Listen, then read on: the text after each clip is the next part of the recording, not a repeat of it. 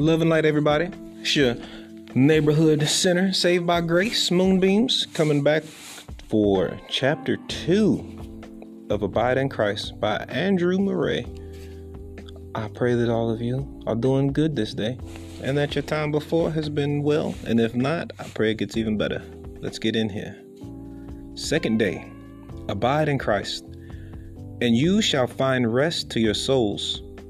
Come unto me, and I will give you rest. Take my yoke upon you, and learn of me, and ye shall find rest to your souls. Matthew. Rest for the soul. Such was the first promise with which the Savior sought to win the heavy laden sinner. Simple though it appears, the promise is indeed as large and comprehensive as can be found. Rest for the soul does not simply imply deliverance from every fear, the supply of every want, the fulfillment of every desire. And now, nothing less than this is the prize with which the Savior woos back the wandering one who is mourning, excuse me, who is mourning that the rest has not been so abiding, oh so full as it had hoped, to come back and abide in him. Nothing but this was the reason that the rest had either not been found or, if found, has been disturbed or lost again. You did not abide. You did not abide in him. Have you ever noticed how the original invitation of the Savior to come to Him, the promise of rest was repeated twice, with such a variation in the conditions as might have suggested that abiding rest could only be found in abiding nearness. First, the Savior says, Come unto me, and I will give you rest. The very moment you come and believe, I will give you rest the rest of pardon and acceptance, the rest in my love. But we know that all that God bestows needs time to become fully our own. It must be held fast and appropriated and assimilated into our inmost being. Without this, not even Christ giving can make can make it our very own in full experience and enjoyment. And so the Savior repeats, he repeats his promise in words with words which clearly speak not so much of the initial rest with which he welcomes the weary one who comes, but of the deeper and personally appropriate rest of the soul that abides with him.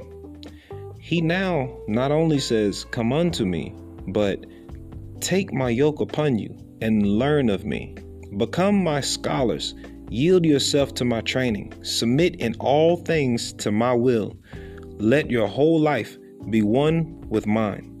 In other words, abide in me. And then he adds, Not only, I will give, but ye shall find rest to your souls. The rest he give, gave at coming will become something you have really found and made your very own. The deeper the abiding rest, which comes from longer acquaintance and closer fellowship, from entire surrender and deeper sympathy. Take my yoke and learn of me, abide in me. This is the path to abiding rest.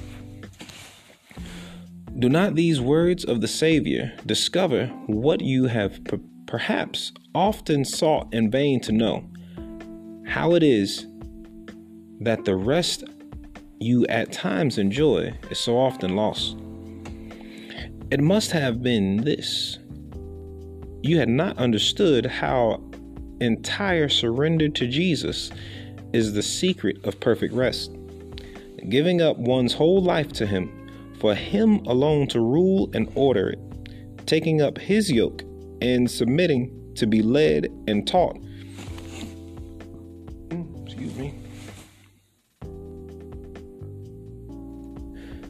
To learn of him, abiding in him, to be and do only what he wills. These are the conditions of discipleship, discipleship, without which there can be no thought of maintaining the rest that was bestowed on first coming to Christ. It's heavy, but it's it's real, and I don't understand how you could expect less. I mean, God has given you everything, and He just asks for everything. And you might say, well, well, I can't do that. But I mean, we give up so much to so many other people for less. Everybody that loves sports gives up so much for these sports. They give up time to learn about the sports, about the rules. They give up time to learn about the players and their families and the coaches and their families and what they did in high school and elementary school and middle school. People who are fanatics about all these different things invest so much time, so much energy. All of these otakus out here who poke at other nerds do the same thing that we do. We invest so much time and energy into different worldly things, usually. And we have so much information amassed on these worldly things. And we have time into them, and we have uh, what are they called? Altars to them in our homes, and we go out to celebrate together and worship these fake gods and everything. But then you get to the Bible and somebody says, Hey, your Lord and Savior, the one that knit you in your mother's womb, the one that knew you before you was born, the one that counted every hair on your head, the, the lover and savior and provider of your soul, the creator of heaven and earth, wants you to sacrifice everything for him so he can give you everything. And then here you go, Oh, I don't know about that. I can't do that. No, no. Help me, please. I want to go to heaven, but I want to live like a hellion. Help me, please. Well, I mean, the Bible tells you what, what to do. But I'm not getting, I'm not about to start preaching or nothing. I'm just reading. The rest is in Christ and not something he gives apart from himself. And so it is only in having him that the rest can really be kept and enjoyed. It is because so many, a young believer fails to lay hold of this truth that the rest so speedily passes away. With some, it is that they really did not know. They were never taught how Jesus claims the individual, the undivided allegiance of the whole heart and life how there is not a spot in the whole of life over which he does not wish to reign. How in the very least things he his disciples must not must only seek to please him. They did not know how entire the consecration was that Jesus claimed. With others, they had some idea of what a very holy life a Christian ought to lead. The mistake was a different one. They could not believe such a life to be a possible attainment. Taking and bearing and never for a moment laying aside the yoke of Jesus appeared to them to require such a strain of effort and such an amount of goodness as to be altogether beyond their reach. The very idea of always, all the day, abiding in Jesus was too high something they might attain to after a life of holiness and growth, but certainly not what a feeble beginner was to start with. They did not know how, when Jesus said, My yoke is easy, he spoke the truth. How just the yoke gives the rest, because the moment the soul yields itself to obey, the Lord Himself gives the strength and joy to do it. They did not notice how, when he said, Learn of me, he added, I am meek and lowly in heart, to assure them that his gentleness would meet their every need and bear them as a mother bears her feeble child.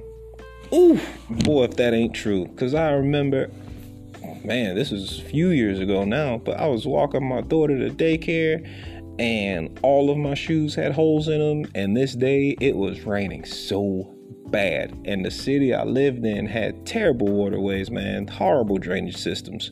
So there are like inches of water everywhere. I don't mean like one or two, I mean like four or five inches of water about everywhere I'm going. So my feet are soaking wet. My shoes are full of holes. Swiss cheese, man. I got I got poly polyurehope Swiss cheese on my feet. Yeah, and my socks. Oh, yep. Nice little cheese paper holding on my toes, all soggy and such. But while I'm walking, one of the guys that I pass by that lives in this neighborhood, he sees me and says, Hey, come here for a minute. I just finished dropping my daughter off and walking back home. And he says, Hey, come here for a minute. So I go over there and talk to him, and he gives me a pair of boots. And think I just got rid of those boots.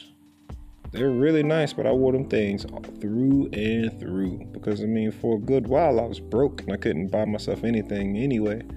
I needed something, so the kindness of strangers, man, it goes a long way.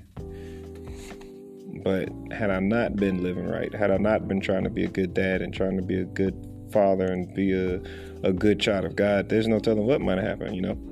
I probably wouldn't have been walking my daughter to school to get some shoes along the way. that probably wouldn't have happened, along with so many other blessings. And it might not be big to to you, but as somebody who went through homelessness and just different struggles and tribulations and just being grateful for what I get and what I have. And that was very big to me. All right. And I lost my place, but I'm gonna find it back.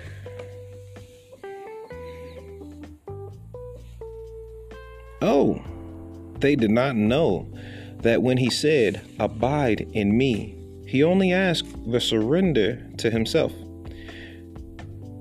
His almighty love would hold them fast and keep and bless them.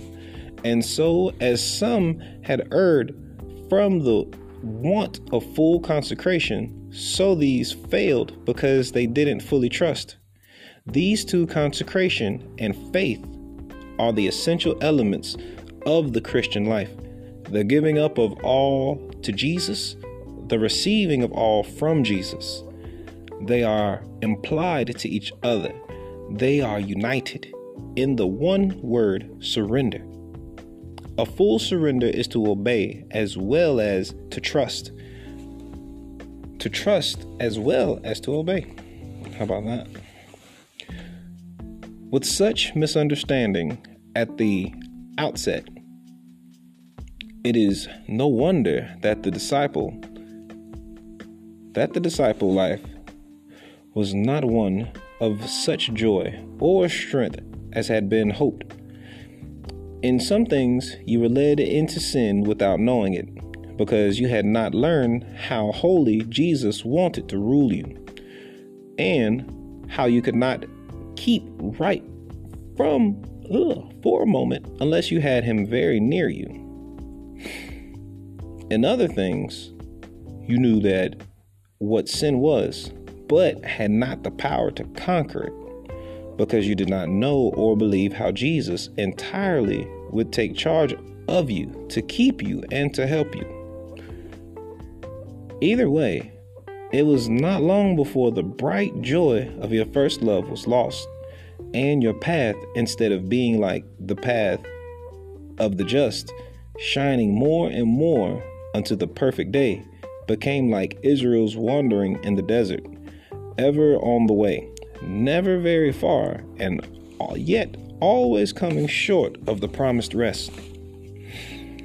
Weary soul, since so many years driven to and fro like the panting heart, oh, come and learn this day the lesson that there is a spot where safety and victory, where peace and rest are always sure, and that spot is always open to thee, the heart of Jesus.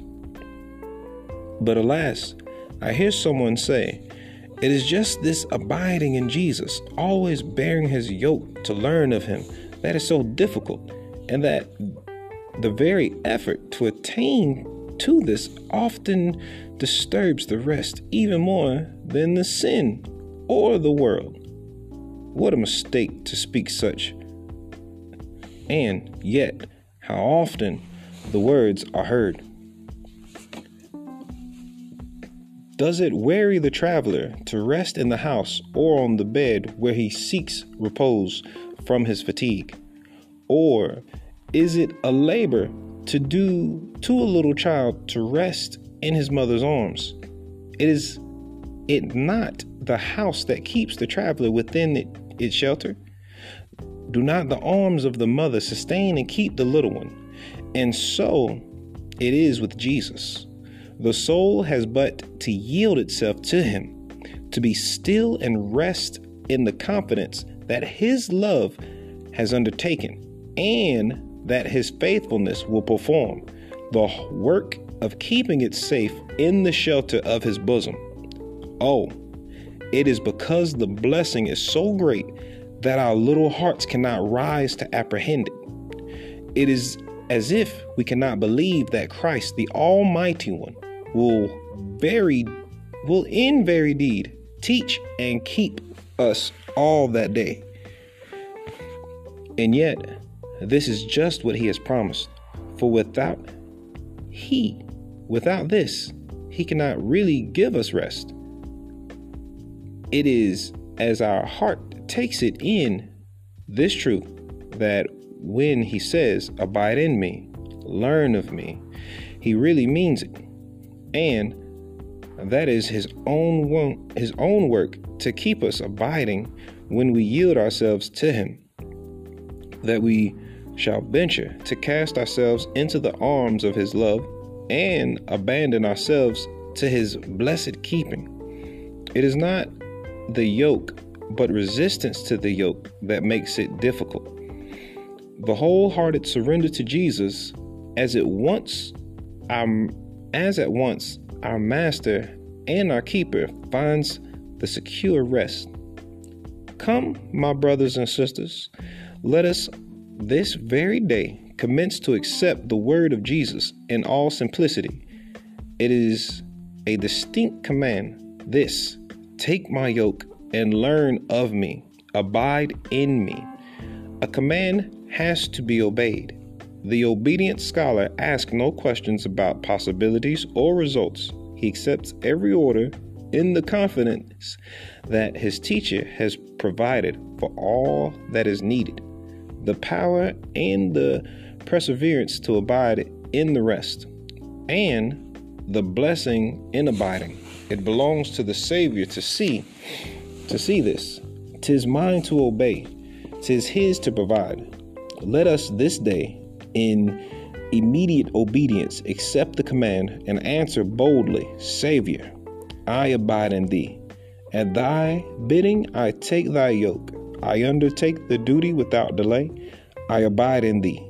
Let each consciousness of failure only give new urgency to the command and teach us to listen more earnestly, that ever till the Spirit again give us to hear the voice of Jesus saying, with a love and authority that has inspired both hope and obedience. Child, abide in me.